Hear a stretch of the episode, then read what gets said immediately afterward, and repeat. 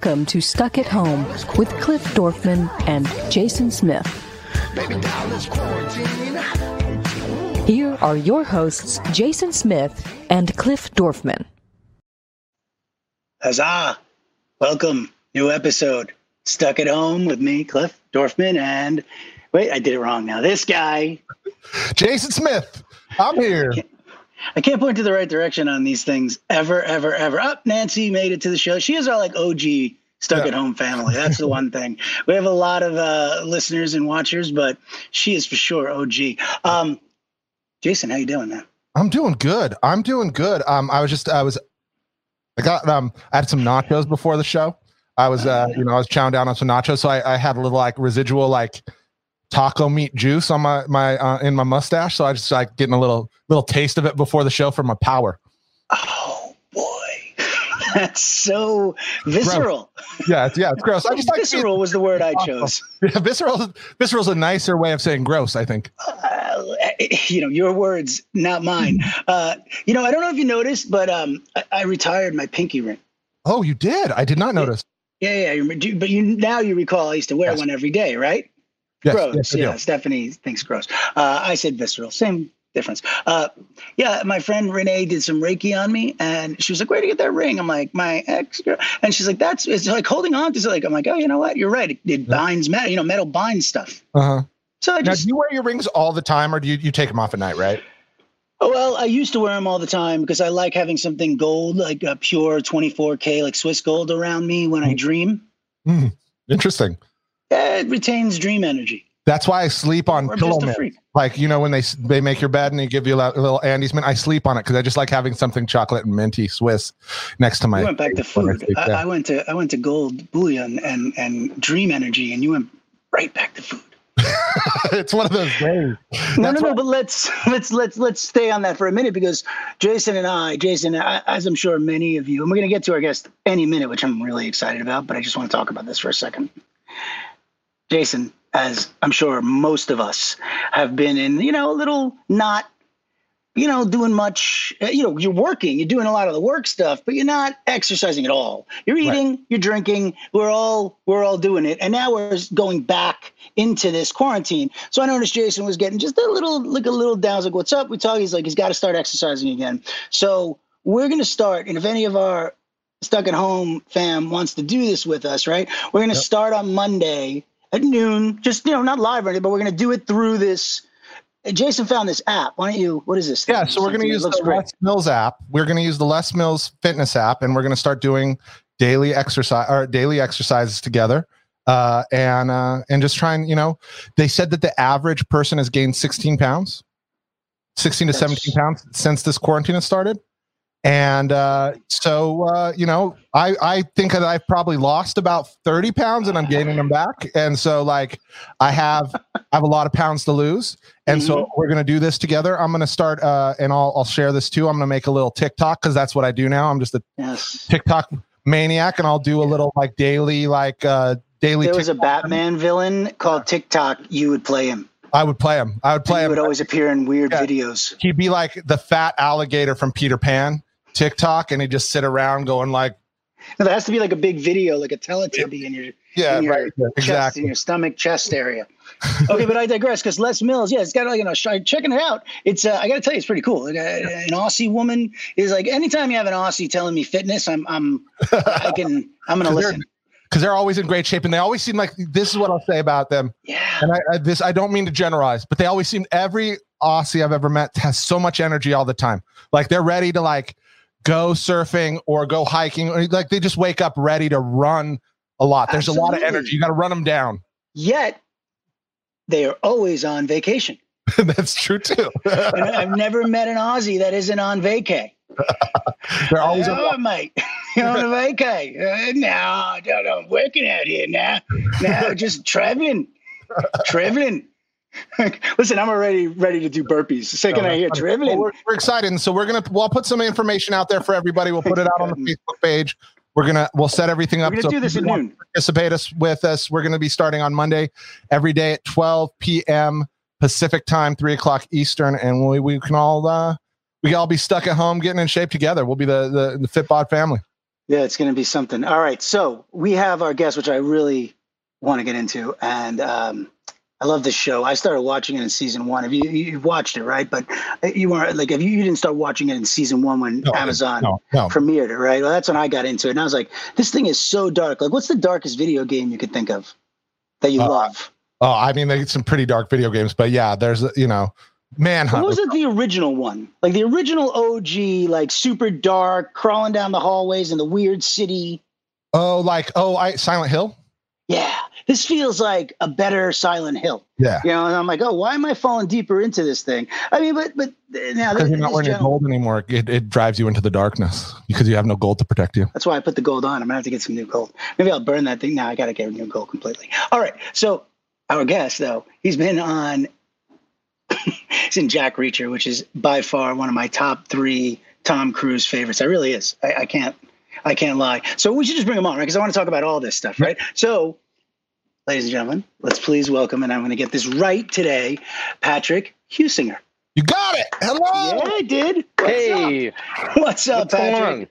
How are thank you, man? thank you. Me. Yeah, thank you I'm for doing being here. Really well. I'm uh, enjoying uh, enjoying quarantine round two. Uh, not that I ever left round one. I just kind of I've been staying bu- hunkered down uh, since the beginning. It's been uh, it's been real real, real uh, an adventure like it has been for everybody. I think. I I, I know. Are you uh, here in LA with us?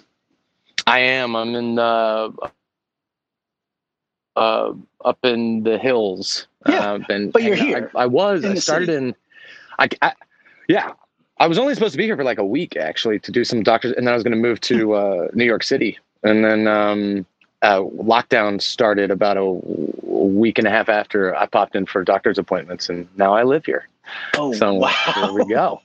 Okay, wait. Why are we going to move to uh, to New York City? Because I'm asking this for a reason. To go um, do, yeah. Well, because I, I, I, you know, I've done a lot of theater in my life, and so I was going to go back and do more theater in New York City, and kind of maybe go back, return to the Broadway scene, and um, I had done, you know, done three seasons now on this television show, and I was craving some stage work, uh, but there's not going to be any stage work I mean, who knows how long now? We really don't yeah. know. Well, we've been uh, discussing this, and and but why I brought that up with the New York thing? It's so funny. You walk right into it, which is great. You know, you're literally Jacksonville to Juilliard, which is a yeah, very wow. obscure, interesting journey. So I, I want to know because yeah. uh, I was on the Juilliard path, like secondary school, but oh, I really? don't. Yeah, but I don't. Uh, I couldn't conform by any means, so it wasn't. You know, it wasn't going to happen for me. But I'm I'm dying to know mm-hmm. how do you go from Jacksonville, Florida to Juilliard as an actor? Yeah, I short mean, version, I, but we're not in a rush. Yeah, of course. Copy that.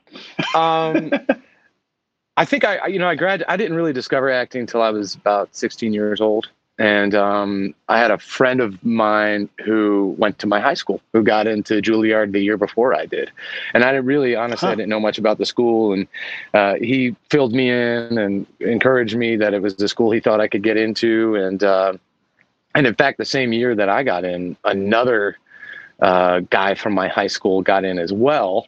And hmm. then the what high school is this?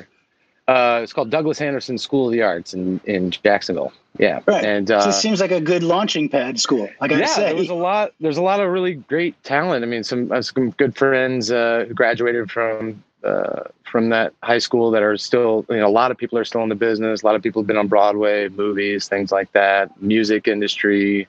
There was a dancer that got into Juilliard a couple years later. It was, it was a great, uh, it was a great, it, it was very much like, you know, fame, uh, the movie. I mean, I, I, I, we used to always compare it to that, but it was really like that. It was kind of silly.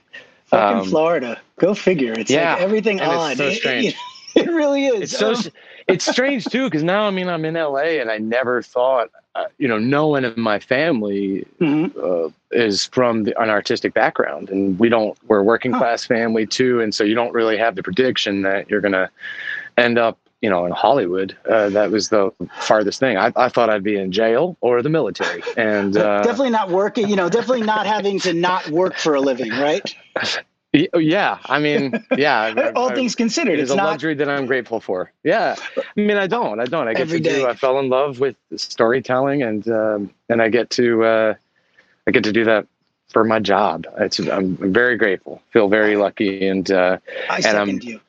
Yeah, You know, it's it's for, it's, for uh, sure. But I want to ask yeah, you this: which- Juilliard, four years. It's very it's very intense, right?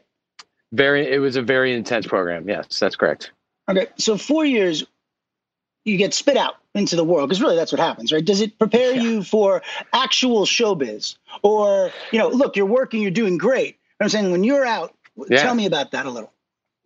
That's a really interesting question. So I can I need to start by saying I graduated in 2004. So this is this is you know 16 years ago. There's been a few gener or a generation that's come after me, Mhm. and they have reformed the school for this very criticism. So while I was there, they were not taking or like really launching us into the world well. We were still doing repertory theater, which is not a thing that really exists anymore. They weren't gearing actors uh, and helping us train for uh, the the film industry and television industry, which is often the very actors that they like to feature who graduate from their school are the ones that do. So it was sort of like Yeah. you're trained for classical theater, you can do Chekhov and Shakespeare. Now go and figure Right. it out. We had They're a not few training classes. you for film, right? And auditioning. Well, now they are. Now Okay. they are spending more energy with that. But at the time, it was we were we my class was sort of on the tail end of this more old school mentality. And now most schools have acknowledged that Right.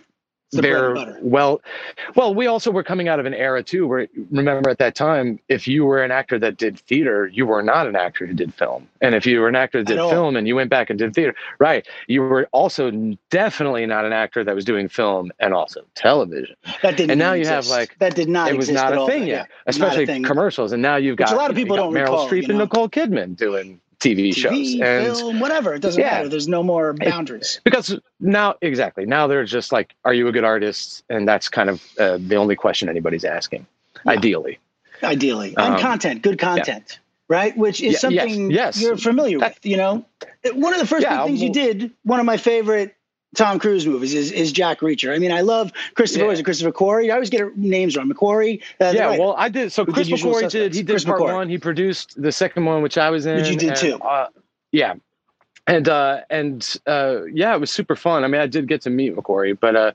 uh, it was super. uh, that was a great experience. Tom Cruise was. I mean, I've never worked with someone who works as hard as that guy does. I mean, it's the So ethic. It's it is all true. It's insane. I mean, we we worked out every single day. We um he Cobie Smulders and I um she was uh we kind of had the Why am I more interested that you got to work with Colby? Sorry to interrupt, but yeah, I swear to God, and I'm a huge Cruise fan, but how was Colby? Yeah. that must have been awesome. She I She's see great. what's great what's great about Kobe great is that team. she is it, it, it was first of all super super fun. She was just one of the nicest people, man. I mean, she is so down to earth. Um, I think it was kind of one of her first big things after How Your Mother had ended, and uh, and she's, you know, she's she's she's uh, a, a badass on screen.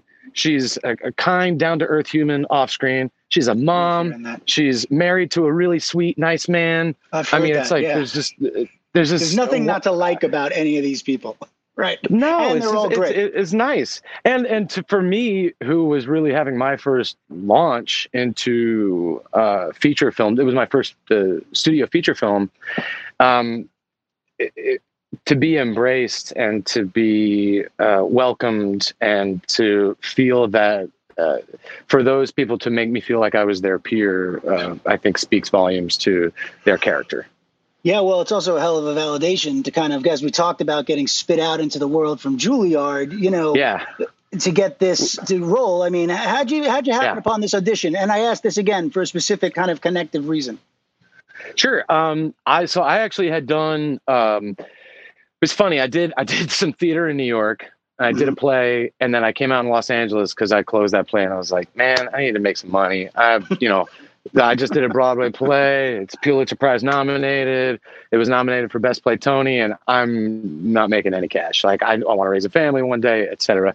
So I come out here, do a whole bunch of pilots. None of them get picked up, and then I auditioned for another play out here at the Mark Taper Forum, and uh, which is uh, the kind of the Center Theater Group. It's a nonprofit uh, theater that's out here, and they did the first major remounting of a very famous uh, uh, gay rights play called Bent, which was directed by Moises Kaufman, who is a very prolific uh, theater director out of New York, and somebody that I had want to work. I had wanted to work with for uh, ever since I saw the first production of his play, one of his plays that I had seen, and I ended up like I met him, aud- auditioned, wrote him letters Bent. for Bent, begging mm-hmm. for the mm-hmm. role. End up getting this job. Play basically, you know, we was it it basically it takes place in the early 1930s and is the story of so right after the, the of, of the Nazis. No, it's a story. It takes place in Germany. It's a story of the oh. Nazis rounding up all of oh, the homosexuals and then putting them into concentration camps and and that happens in the play and so i mean it was a, a weight loss thing it had to do as an actor it was a huge emotional uh, and Paramount Pictures. I mean, folks from casting came to see it, and it was a big uh, deal. And this, by the way, Juilliard prepared you for.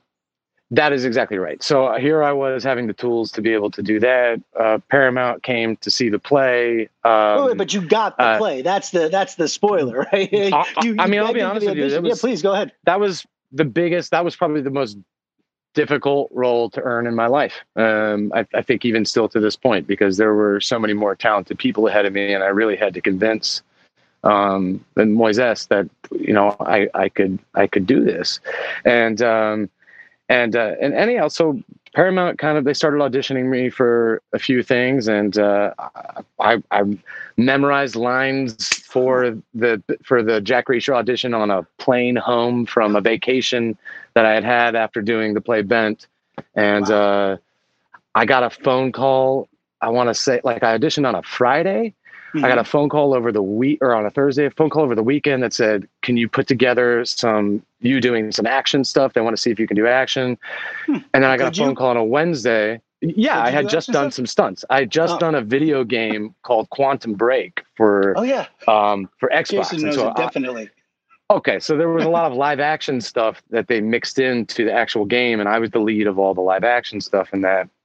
And uh, anyhow, so they uh, they oh, I thought I was going to get a phone call that was going to say we're going to fly to New Orleans to give you a stunt training test, and instead the phone call was you got the job. Um, oh, uh, and then that's I, a few days later I was in New Orleans doing a stunt assessment with one of the greater stunt coordinators in the world and uh, the guy who does all the Mission Impossible stuff. And and in fact, I later found out yeah. had I failed that I would have lost the job.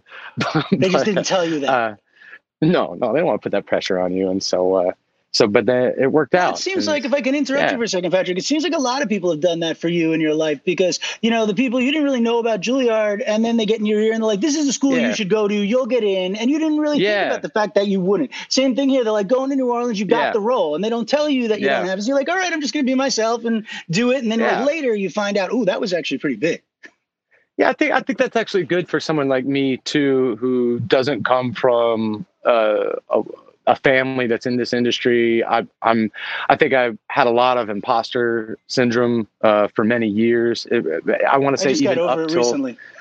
it's it's real, you know. Yeah, and you you, you ask yourself, "Am I?" You know, you get to Juilliard and you're you know you're listening to violinists trained with Itzhak Perlman, and you're hearing how they're you know they're they're brilliant and oh, they're God, yeah. truly genius artists. And you're asking yourself wait do they think that i do this with acting? Because i don't think i do this with acting. And that's a battle. That's part of growing up and it, embracing man. your artistry and embracing your humanity. Um, no, I've uh, been there but, um, for decades, so so I could not relate more. And and, and why I, I bring all this up and, and the connectivity of these people kind of because you seem very much it's like what you tell yourself is what you believe, your subconscious believes it, and that's how you get into mm-hmm. these roles. So you've been mm-hmm. traveling all over, mm. and I want to I want to well this is why I want to jump a bit because it seems like there's a piece of the character from Bent that stayed with you as you walked into Absentia.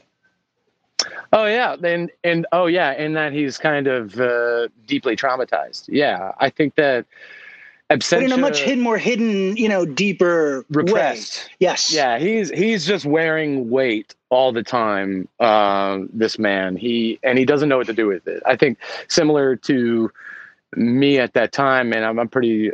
I just did a Instagram live earlier today with with uh, with my co-star, the lead of our show, Absentia Stana Katic, and mm-hmm. and she. I was telling her she's about great. how yeah, she's really and yeah. this season. Uh, I telling season you what. Two? yeah, I. I no, no, no. Season three. Season three. Oh, the one that's uh, starting. Oh, it's starting really? tomorrow. Yeah, I know. That's what I'm saying. We get you today. It literally comes out at midnight for us. Yeah, tonight. Yeah, and and she is uh she's extraordinary. I mean, the whole the whole show is way better. But anyway, we'll, we'll, we'll get to that. Okay. Um, it's a. so you were saying there was a, a piece of it from Bent and this repressed uh, trauma, and you're saying that you brought this, you know, yeah, to the characters you walked into. Similar it, but... to to me in my life at that time, I was unable. I didn't have the tools to really understand when I was huh. experiencing things intensely. Uh, I didn't have a lot of emotional um, intelligence, a lot of social intelligence. It's something I'm still that I'm really started to develop. I want to say, like that kind of awareness year, like January, sick, February. So congrats. Sorry, seriously. I said that kind of awareness is already pretty sick. So congrats on that. I mean, it's it's I, no BS. It was. It was. Bullshit, uh, I, I, I had a in January, I just kind of stopped and I was looking at myself. I was like, wait, who, who am I? What's going on here? You know, I'm 38 years old. What do I want to be? I want to be a dad someday. I want to be this guy when I'm a dad. And, and I started a kind of went on a little personal journey. I traveled a little bit and, uh, and then I just sat down. I just started to do some real work. And then, and that real work, I like, I started meditating and, uh, started journaling for the first time in my life. Yeah. Game changer for me. Game changer for everything it's I, I couldn't I I spent about three weeks shaming myself that I had. But that you couldn't sooner. meditate. Oh, oh, that I, see. Just oh, that, that I hadn't one. started sooner. That I was right. like, oh, you started gosh, the exact right time. Fingertips. No, you started the no, exact yeah, right time you needed to. to That's it. You know, I mean, but change changes everything, for sure. It does. It right. does. So, and then uh, quarantine hit. And then quarantine it. And so here am I. Now I've got a few more tools to it. And I was like, well, let's dig deeper. Let's keep going. But the point right, is, right. to answer your question, is that back with absentia, the guy that you see actually Nick. is a kind of survival skills kind of guy. You see a guy who's fight or mm-hmm. flight, who can't handle pressure, who's not really capable of digesting um, uh, intense uh, emotional impact or trauma. Um, and uh, and he's, he's doing the best he can, but it's not. It's never enough. But I think you you land on it there because it's he's doing the best he can, and that's what I think is very relatable. Uh, your character, because that's what we're all doing. You hmm, know, yeah. we're all doing the best we can. But let, let, me ask you this: because are you doing the best you can? Like, did you see it coming when you had to go away in Bulgaria? Um, to, to film? Yeah, you had to go to Bulgaria, right? Is that where you? Yeah, film, we shoot. We film in, in Sofia, Bulgaria. Yeah, all three uh, seasons. Had you ever been there? I had never been there uh, in my entire. Did you know life. what was going on when you were walking into it? Like, you know, the difference? Of... No, I didn't know. I got off the plane the first time and I was frozen because it was in the dead of winter and we filmed entirely in the dead of winter and it was it looks freezing really, in that show it was terrorizing um, and it was and season one was really rough because of that but then season two we, and season three we arrived in august and bulgaria sofia in august september october is a dramatically different place. I mean i'm sending people videos like here i am. I'm in, and they're like oh are you in madrid and there, I mean, it, it's it's gorgeous. Cafes outside, people Night walking around, families. Yeah, everybody's sipping on some wine. You know, you know where the water is because it's not uh. frozen anymore.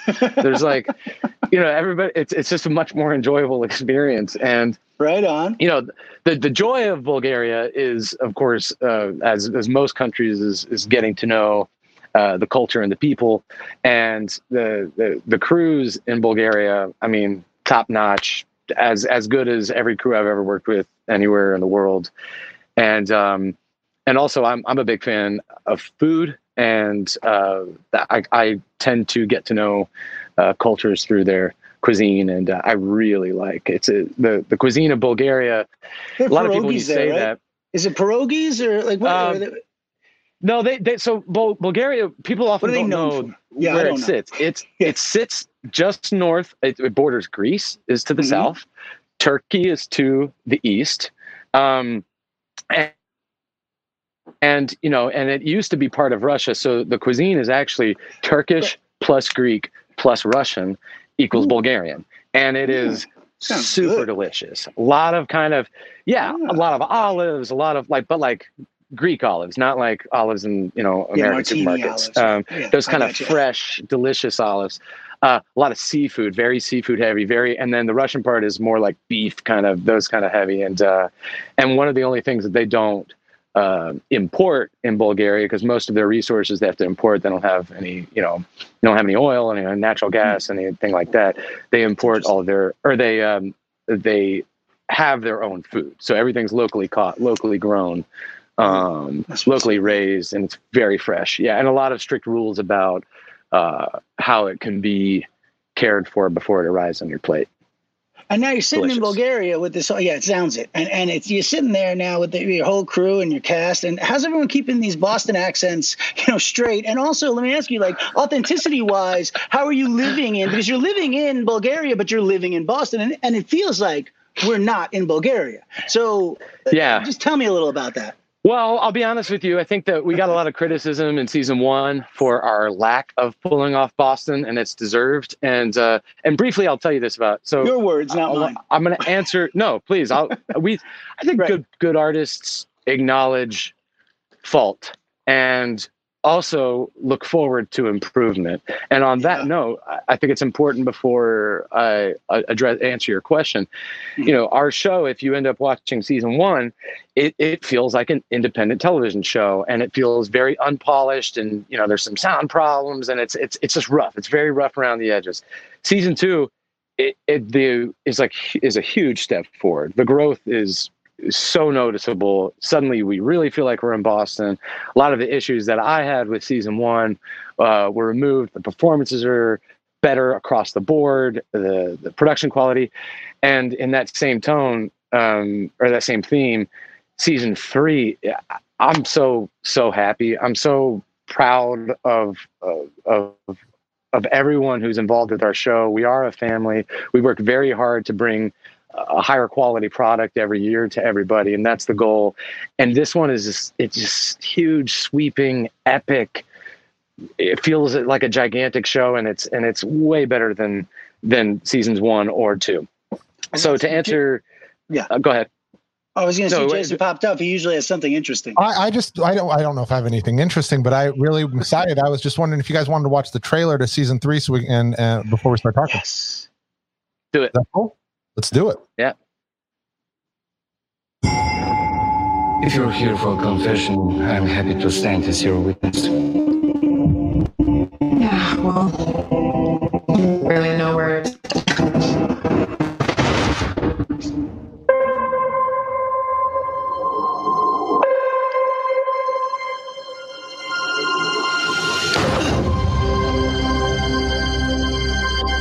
He deserves to know the whole truth. Half-assed. Maybe she'll be able to help me find out who's behind all this. After everything that his family has been through. Who's in wrong watch over this This is my investigation. Oh, there we go. We're in a public place. Too many witnesses for you evil past. You lied to me. Do anything rash.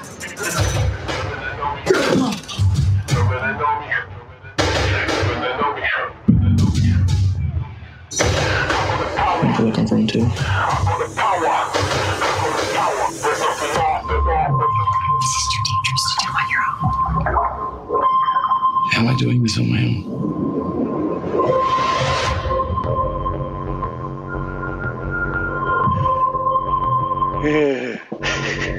Oh, oh, that tank man from season one, even that water thing, that just gnarly. Oh, it still stays with me. I got to tell you. It's a it's a it's a striking image. Uh, I mean, the concept of the show is, is super fun. Um, it was one of the things that hooked me when I was reading it the very first time too. Um, all right, go ahead. Sorry, ask. Let's uh, let's let's flow. I'll I'll forget whatever you were asking me about, and we'll move on to the next. No, no, no. I, I want to know what. First of all, what can you tell us about season three? What are you allowed to to tell us? Uh, let's see. It starts. So if you watch season two, it starts three months after where we left off. Um, I kind of uh, start chasing down a lead on a very uh, complicated case that uh, it, it's so hard because there's so many damn spoilers, man. It's like we were talking about it earlier, and I, I, mean, even if I get past the first episode, I'm screwed. But uh, I, I basically the case. The show starts with me finding this body of a 13 year old boy, and uh-huh. we're we're who who who from Nick's point of view kind of reminds him of his son. He gets a source. The FBI is onto it. They all get on board with this case, and uh, and then Emily ends up, who is the Stana Katic role, she ends up getting uh, uh, pulled into it and uh, and using her brilliant services to help us uh, get out of it. I can't give away anything. It's a there's so I'm much that's in there that. that I want to talk about, and it's frustrating. Um, but we haven't really covered it, guys. Yeah, uh, and you know, for for the for the uninitiated, What's oh, okay. the yeah. plot line for the the entire the series? Great. Good call. So the uh, the kind of premise of the show is uh, my my sort of uh, short way that I always say it is you meet a you meet a man and a woman you find you see them madly in love you see that they have this beautiful young child it's probably about two or three years old you uh, she goes to follow you realize they're both fbi agents which is the thing that happens by the way. And she goes to follow a serial killer and one day ends up missing. And they don't know where she is. Uh, her husband's trying to find her. Nobody can find her. They put together through circumstantial evidence that the guy who did it was the serial killer she was uh, chasing. They take him to court. They put that guy in jail. Fast forward six years. Um, the husband is lying in bed. He's remarried. His son is nine years old now. His phone rings, wakes him up in the middle of his sleep, and it's the guy from jail, a serial killer. And he says, Your wife is still alive. You have one hour. Here's where she is. And that sort of like kicks off the show. And the first few episodes of season one are watching her, and that's Stana Katic reacclimate herself to the world and trying to figure out what happened to her and uh, begins a journey going down that path. Season two, uh, we get we get some answers at the end of season one. Season two answer or, or kind of continues down with her search for what happened to her. Um, and uh, and and most of the you know the show is she's the tent pole um, that you know she's the sun in our as right. our uh, our showrunner likes to say in our in our universe that the planets are all kind of revolving around. Um, and there's a lot of other relationships. You know she's trying to find love. She's trying to negotiate her relationship with her son with her ex-husband um, uh, and also her, her relationship with the FBI, all while trying to do her job. But what makes it super fun is like, especially this year, is uh, I mean, this year the action is like it's feature film level uh, feature film quality. I mean, I was I was so impressed with, especially with the sequences that I wasn't there for. Um, it's directed really well. It's shot. It's. I like to watch good TV. I like to watch TV that uh, is engaging, where I feel like all the actors are sharp, where I feel like I don't have any question marks on the writing. And season three really has has all of those wonderful cinematic qualities that I I adore when I want to tune into a TV show. So well, yeah, me too. Plus the twists for me are really what kept me, you know, coming like from the opening and being in that tank to you know each one that happens as she gets further down the trail of trying to find this guy. It's it's yeah. just not ever what you expect. If, if you would have said where season two started out that she would have been involved in the ending, I, I, don't think you ever would have been able to call. You never. I wasn't, and I'm good. And season three what I what I love so the we kind of up the ante because we it is the kind of show season one does it most of the time where we end with kind of a really high quality cliffhanger. Season two though is really has a lot of those kind of plot twists. But season three, I mean, it's like every half episode there's a moment where you're they just intertwined it so well. You're just really surprised. I That's mean, why you can't tell us watching. most about what happens right. on season like three. Start, if I start telling you the story, tell your marketing guys, great job, guys. Way to make it too twisty for everybody. Every no, show is a spoiler. That's what you want. That's what you want. You want to be. When I'm watching TV, I want to be surprised. I want to be surprised by, by the performances. I want to be surprised by the plot. I want to be also entertained. I want to like, I, I you know, I, I enjoy those those those vibes. Like, okay, so the show, one of the shows I'm watching right now, well, I'm not going to compare it to that show. But what Never show? mind. But what show you watching? Um, what do you like? I'm watching it. So I'm uh, just finished. Uh, I just finished Insecure. Have you seen Insecure? yeah, it's great. Um, it's you. You watch it. all of it. Love it. Watched all of it. Love Yeah, it. it's I had seen the first two seasons, but seasons three and four came out while we were shooting seasons two and three, and You love it, so uh, I I was finally going to went say back. Amanda Seales, uh, co-star of Insecure, uh, Starburns audio podcast, uh, Small Doses. What? Listen, Really? Yes, uh, by the way, uh, also the Amanda network. Seales, I've known since I was 16 years old because we knew each other doing high school theater in Florida. oh, shout out to- now what's I up, got Amanda something to Seales? talk to her about. We got to connect that. Uh, you got to We connect gotta that. make- yeah, Yeah. connect that. I, I'm I I uh, really really uh, love her on that show, and I also really like Amanda Seales. whoa, whoa, uh, whoa! her Instagram right now. Was she at your high school? No, so she went to Dr. Phillips School of the Arts out of Orlando, Florida, which was comical because so she and this other old friend of mine named Michael Scott, who's a Broadway actor, who's I mean, this guy's been in like 15 or something Broadway shows. It's crazy his career. Um, but the uh, two of them, we worked together with Florida State Thespians. This is so funny. I can't believe I'm talking about this stuff. And she, uh, oh, but I want to say like her Yes. Instagram right now, she does kind of Instagram live sessions, all, I think almost every day. Um, highly recommend, highly recommend. She's speaking the truth right now. And uh, Yeah, is, special. is, uh, is really uh, a, a great, I think, resource for everyone uh, uh, during this movement right now. I, I, I really uh, appreciate her in general, but. I appreciate what she's doing right now. Um, Amen. and anyhow, so uh, what were we saying? How do we get to? You want me to- Oh, I Insecure. can lead you I really that show.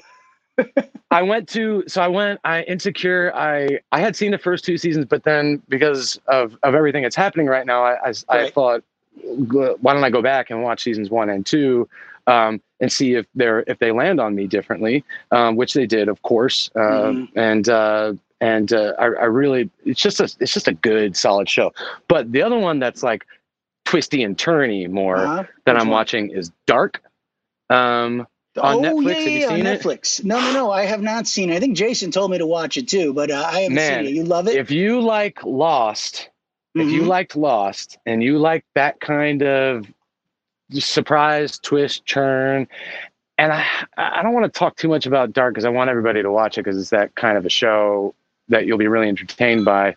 But I will say, I'll I'll breach this. it does involve time travel, and it's one of the most solid time travel shows I've ever seen, and it and and it's finished now, and it is So very satisfying. Binge It's like thing. up there with you ever see Primer? Yeah, That's Primer. okay. That's it's a- like up a there. How Primer one. is a solid, solid time travel movie. If if you're Right. like a quantum physics nerd, time travel nerd, and you get frustrated with all the holes that are in most time travel uh, uh, shows, it, it's it's now I don't quite believe I, I personally believe in the multiverse and that it's not like that I mean they have a different let me just say the the boundaries that they set in their own show, show for time travel they really respect and they stay and they don't make you leave saying or kind of poking holes into the storyline. It's very satisfying see this, Jason? Uh, the guy's talented. He's got uh, physics knowledge. He's talking about the multiverse and great looking. I'm telling you, this is why he's working all the time. Remember, I told you we were talking about this just the other day. That Yeah. one friend who also probably do you do you, do you like fly, fly fish and like uh, can you like make a I fire bet too? I bet he does. I, I don't I don't I, I do camp but I'm I'm like I'm like a do. glamper I've got I bring like a little roll out like inflatable mattress under my under my He's uh, got one though. What he's got one? That's the point, right? Yeah. Exactly. That's Yeah. the point. You could probably I, canoe well. no no I do garden this is a, you do a great job. uh, course he little does. rose right There here is. There it is. That's that's that Yeah. one extra. Like you got you got you know you got that one extra. It's like oh and I garden and they're like oh Yeah. oh, I, oh man look at those beauties Oh, yeah See, this is what I'm saying. So, all right. So, your show, season three, drops. Yes, sir. Tonight. I mean, technically. Tonight. midnight. Tonight midnight Which also means if you haven't watched the season two yet, you can get through it in time to watch the premiere. Start now, get off What are this show, and Nothing watch it because it's intense and you don't. It's No, it's so intense. It's so good. it's And fun she I- is so good. You guys are all She's so really good, good. together. There- and it's there's just a so- lot I can't say it enough Snaring. to to compliment my my. The, first of all, again, writing and directing this year, huge step forward for us in season three. Um, uh, so shout out to Will Pascoe and his amazing writers room, and also to our Yeah. directors, um, uh, Kasia Adamik and uh, Greg Zglinski. But our uh, our our cast, you know, that's my forte. So it's my specialty in constructive criticism, and I, I'm just so proud of. Uh, we have a really great group of of talent in our cast, and watching them improve upon the work that they've either done just last year or the last two years was was a great joy for me. I mean, I I was I'm I'm just so proud. I'm just so proud and uh, Love and, and and happy for them uh, because it, it it's exciting. It's exciting. Sorry. That's I a can't thank you enough for being strange here, of love. No, that Hey, was that was that was. Uh, I I really don't want to say anything else. Uh, it's a great way to end it. Patrick, you, All right. you're so That was awesome. I can't wait to glamp with you someday. I'm gonna. I'm Super gonna down, man. it, Let's huh? do it. first Let's do date. it. You didn't even wait. Yeah. I love it. All right, Okay, guys. so Patrick, thank you so much for being here again. Please come back uh, whenever you to. want. I, Yeah. We would love that. Okay. And uh, everyone, tune in tonight. Absentia, Three, Absentia. Abs- Amazon Prime. Ladies and Thanks so gentlemen. much, you guys. Thank Thanks so much. you. Y'all take care. Yeah, you too, buddy. What a Wow. guy. Oh, I, I I had to stop. I know I was doing, I know, a little crosstalk, but I, I love that guy. Yeah. Oh yeah. He's he's just. I mean, it's fun. You know, sometimes when you get to talk to somebody and just see it in um, in the eyes and stuff, you're like, that's somebody I want to talk to. You know, that's Yeah, somebody I, passionate, gonna enjoy talking to. And uh, um, you know, uh, it's kind of funny. He's from Florida. My best friend is from um, that area in Florida too, and that Uh-huh. same thing where it's like. When I first met him, he did. It's kind of the same thing. Like he good looking like Patrick. I'm like the first time I saw him I was like, I hate that guy. And then I just saw his eyes and he started talking and smiling. I'm like, he's so and it's like that's my best friend and you, can't, you can't you can't do anything but love him. It, Yeah. It's impossible. Yeah. As, as much as you might want to.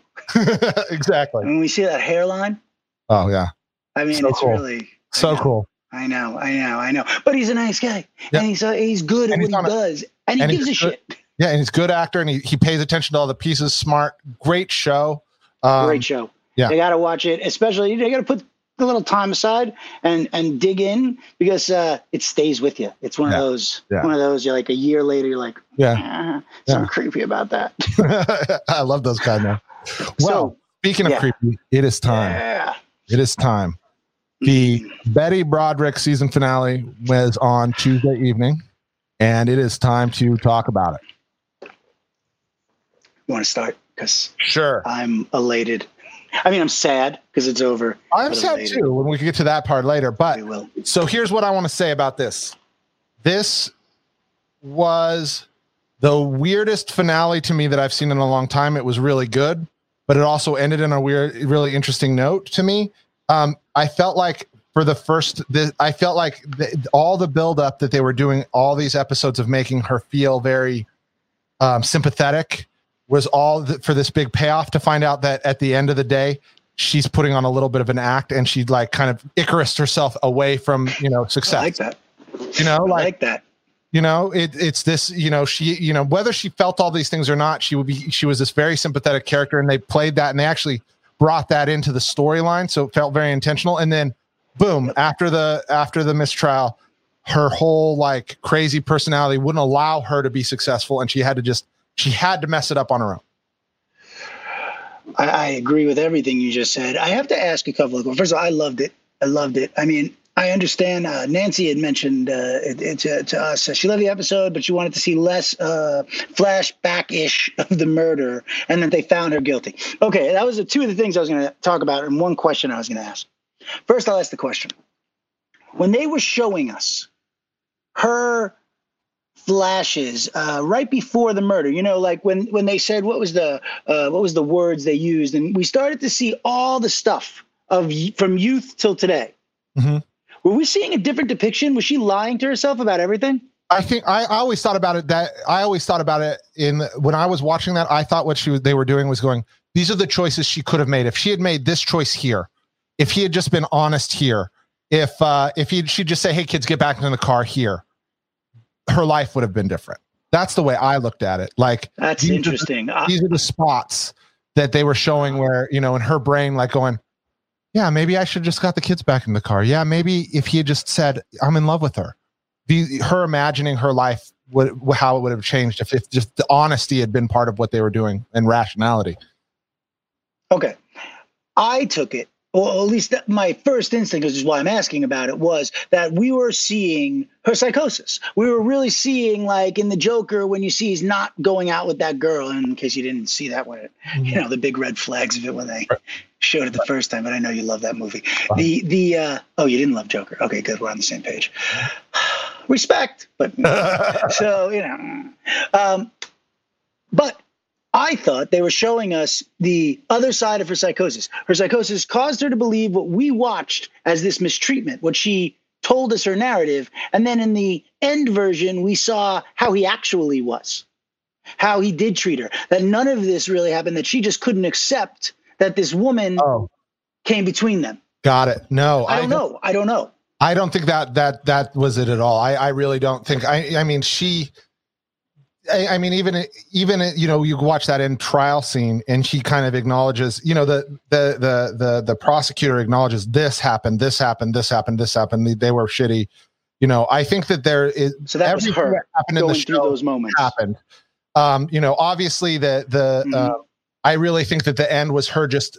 I hope it was her just looking back at how she got there and recognizing maybe for a flash or a second that she could have sliding doors this shit. You know, not to bring up old Gwyneth Paltrow movies like these were her these were her sliding door time. don't know. I- Not only did you bring up the movie, you said her name. I mean, what are you doing, man? It's like. Candyman. Do not say it two more times.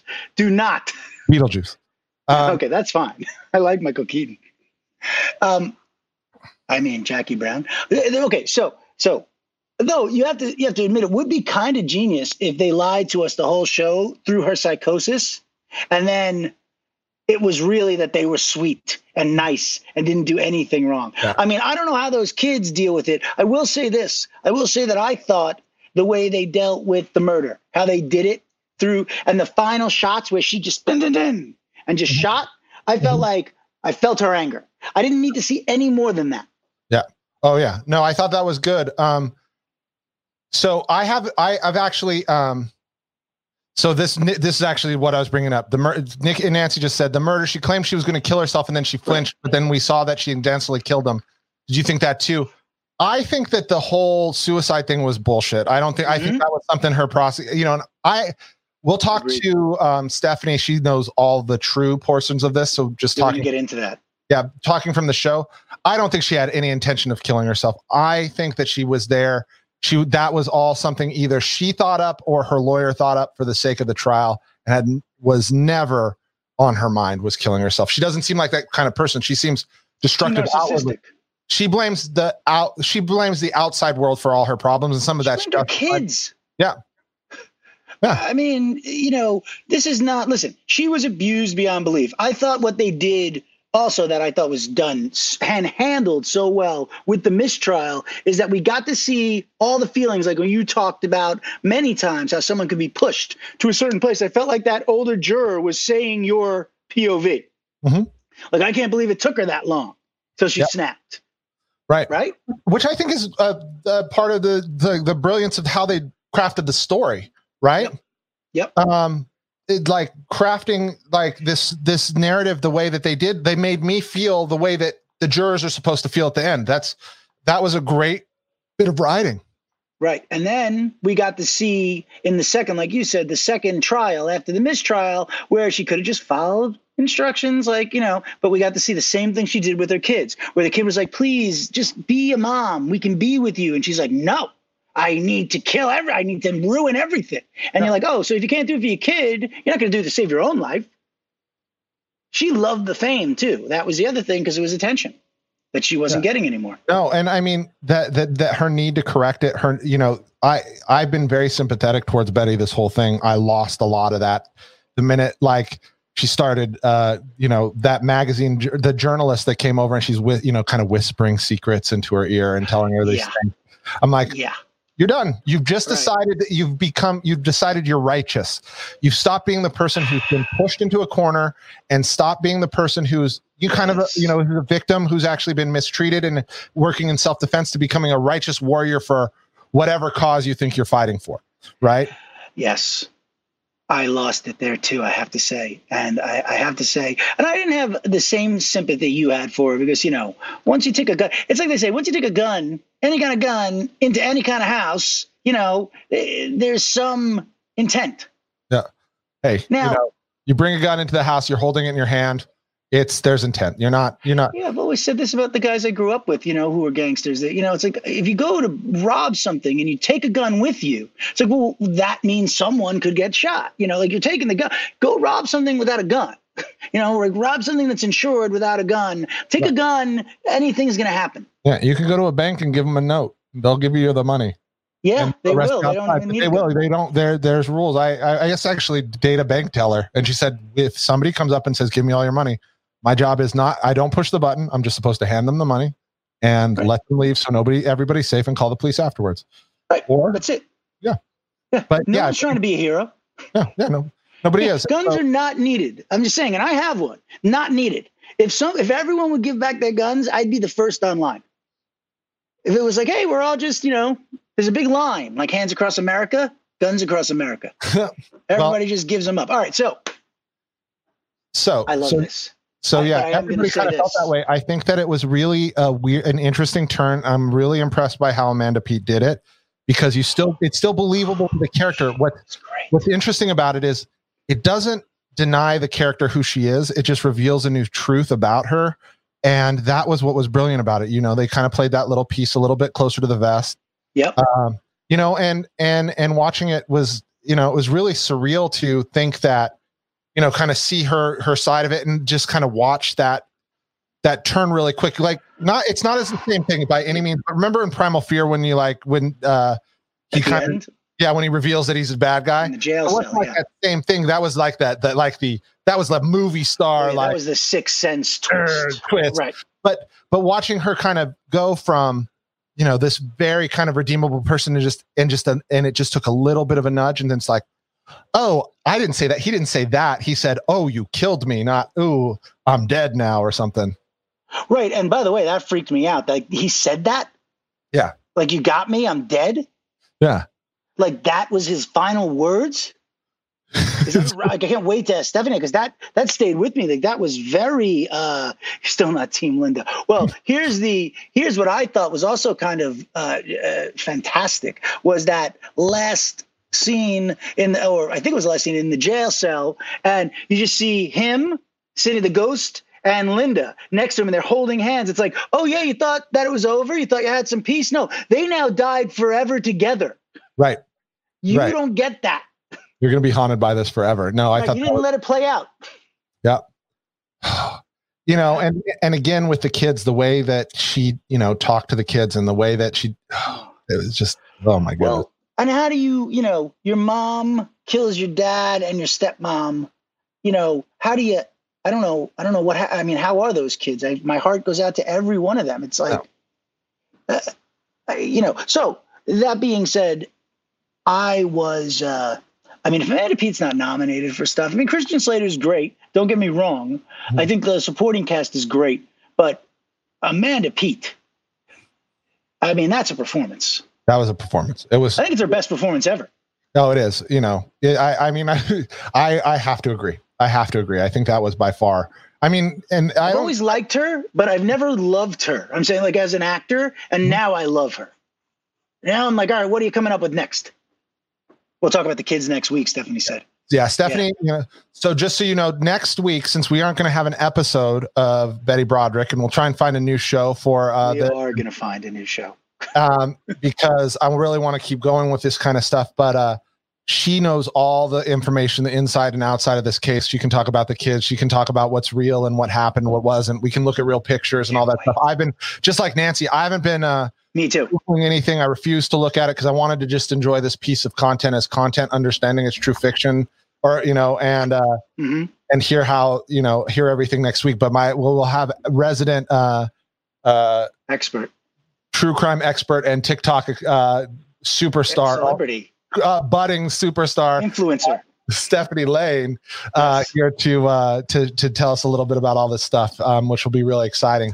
Um, Can't wait because these questions, I feel like now next week, and that's why I'm doing what you're doing, not googling. Because now next week we can just be like, all right, what was real? What did the, what did the kids do? Did she like, did she really leave them? Did she was she really going to the beach? I figure the court transcript stuff is true. Yep. Oh yeah, I figure most all that stuff is true. And there's a couple things I asked her, like little things, like did that person that that really happen? And she's like, yeah. Couple things, just small stuff. I don't remember exactly. Well, One the other thing, go ahead. What were you going to say? In that I was going to say the one thing that we didn't talk about that I also think was a tell that she was never intending to kill herself is the phone. ripping the phone out of the wall and Yep. leaving it in the middle of the stairs. Yep. Well, she didn't want them calling for help. Right. It wasn't that she didn't want anyone calling the police. She went and confessed. She didn't want them living. Yep. You know, and uh I mean, this is but she didn't get first degree, right? No, second. Second degree. I mean, Yeah. again, it's consecutive. So she's 30 years to life. So Yeah. she could technically get out when she's what, 70? Something like that. Yeah, I Uh, mean, not that she's maybe she will. You never know. maybe she will. Well, I think that's the other part of it that was really interesting that I want to find out about that jury. You know, the hung jury. Well, she Uh, could be out right now, actually. Yeah, no, I she's- I- math in my head. Yeah, I think I, that's the one thing I, I, don't. know. Yeah. Uh, I don't think it's true, but um, I think that that's one of uh, uh, one of the things that I'm really interested in is was there really jurors that were swayed under the guise that she would only get three or four years, giving her you know the second degree, yes. um, and then realizing that they were misinformed or just thought something and made it up. she Uh, would have held out. yeah, That was you're right. You just reminded me of that. That was uh, that was a big deal. Yeah. I mean, I wonder if that gets even taken. Like, if someone gets misinformed during a jury, I guess you can take an appeal on that. Yeah. But we're gonna find all that, Yeah. all that juicy yeah. stuff And out. Right. I want to hear about the recorded phone calls, the rats, All of it. all yes, of the rats. You kept bringing that up. Though I have to say, there was one moment, and again, there's no one's doubting Dan Broderick was a piece of shit as a Right. human being, right? No one deserves to get shot. Those are the two things we're not. Okay? Now, there was one thing that kind of got me where they said, well, he was sending you 3000 a month or 9000 a month. He was taking out the Epstein points or the, you know, the contempt points. Uh, but he wasn't under any court that they didn't that was the first thing they told us that he wasn't under any court obligation to send you uh uh, uh what is it called money or financial Well, support. yeah money yeah but but it was support like child Yeah, like support or whatever. yeah. yeah he didn't have to and he was sending it and she goes yeah Yeah. like she refused to even acknowledge that like that i didn't know that did you that he was doing no, I, and I. I, don't know exactly, you know, and that's that's a really interesting point. But you know, what also remember they were married. That's not all his money. He doesn't get. right to divvy it out to her is like you know no He's still like Daddy Warbucks. Like, here's your money, even though it's half yours and half mine. I'm still giving it to you. That's He's still point. ownership, right? Like that's a. That was a thing that they said, but in general, like, yeah, of course, because you locked her out of all the bank accounts, you have to give her her money. Yeah that's some patriarchy shit right? That's a patriarchy Okay. right there. Yeah, yeah, okay, I got it. I see that. I see that. So really, you know, yeah, okay, that's that's what the basic shit you should do Yeah. is is be sending money voluntarily because it's half hers. And I, I look, I, no one, I don't believe anyone can argue that.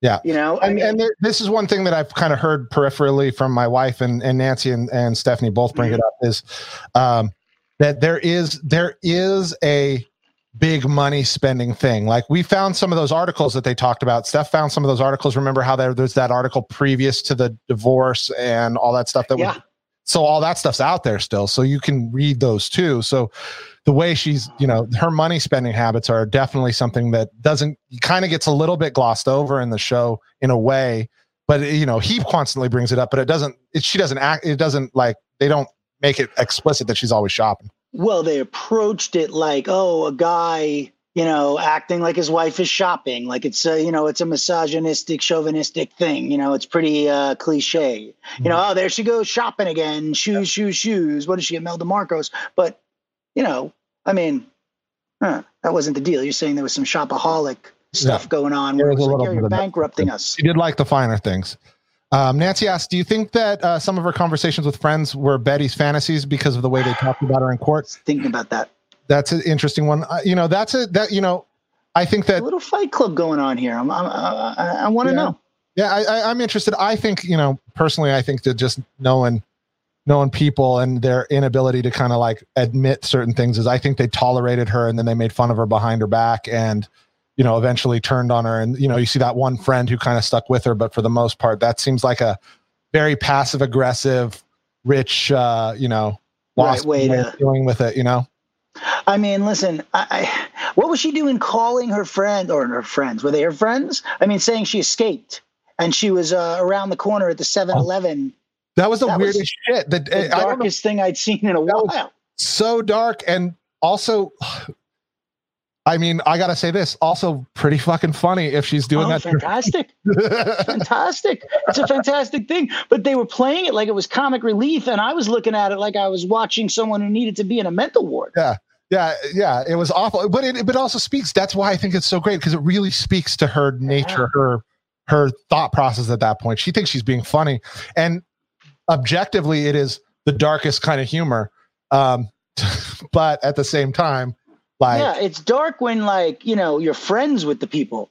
yeah, You know, like like if my buddy was in jail and he called me and did that, you know, I, all right, that's funny. Once I find out he's not at 7-Eleven, right, yeah. you know, while I still think you're at 7-Eleven, we might have some issues. Well, it's also really creepy, especially when she knows all her friends Too talk old about her that way, and she's it basically probably afraid to death. Like it's a way of controlling them and, and scaring them from the inside. It's it's nuts. Yeah, but also I didn't want to harbor a fugitive when I was 18, and that you know now forget about it. I'm not looking No, to harbor a fugitive. That's a that's a horrible thing. But I'm saying that was not you know that was not uh, to go unnoticed as a scene that they deliberately put in toward the end there with no explanation. By the way, I kind of love what these producers are doing. You know, you know it's Richard uh, um, like Richard uh, Suckle at Atlas who does Wonder Woman and all the DC Hmm. stuff. Interesting. Yeah, so I I, feel like oh, so we're over time. I want to say one thing: if if people out there are looking for a new series to watch, just that's not dropping every week, I cannot recommend Search Party highly enough. We can talk a little more about it tomorrow. It's on HBO Max, but Mhm. wow, this is good. I'm Yeah. I'm pissed I didn't start watching it earlier, but happy because now I had three seasons to binge. All right, Awesome. we're All right. done, right? We are done. Like that. All right. Well, everybody, stay safe, stay strong. Stay well. What do I say? I love everybody so much. Thank you for being here. Seriously, we'll see you at the next episode. Jason Smith. Cliff Dorfman. Thank you, everybody. I love you. Talk to you next time.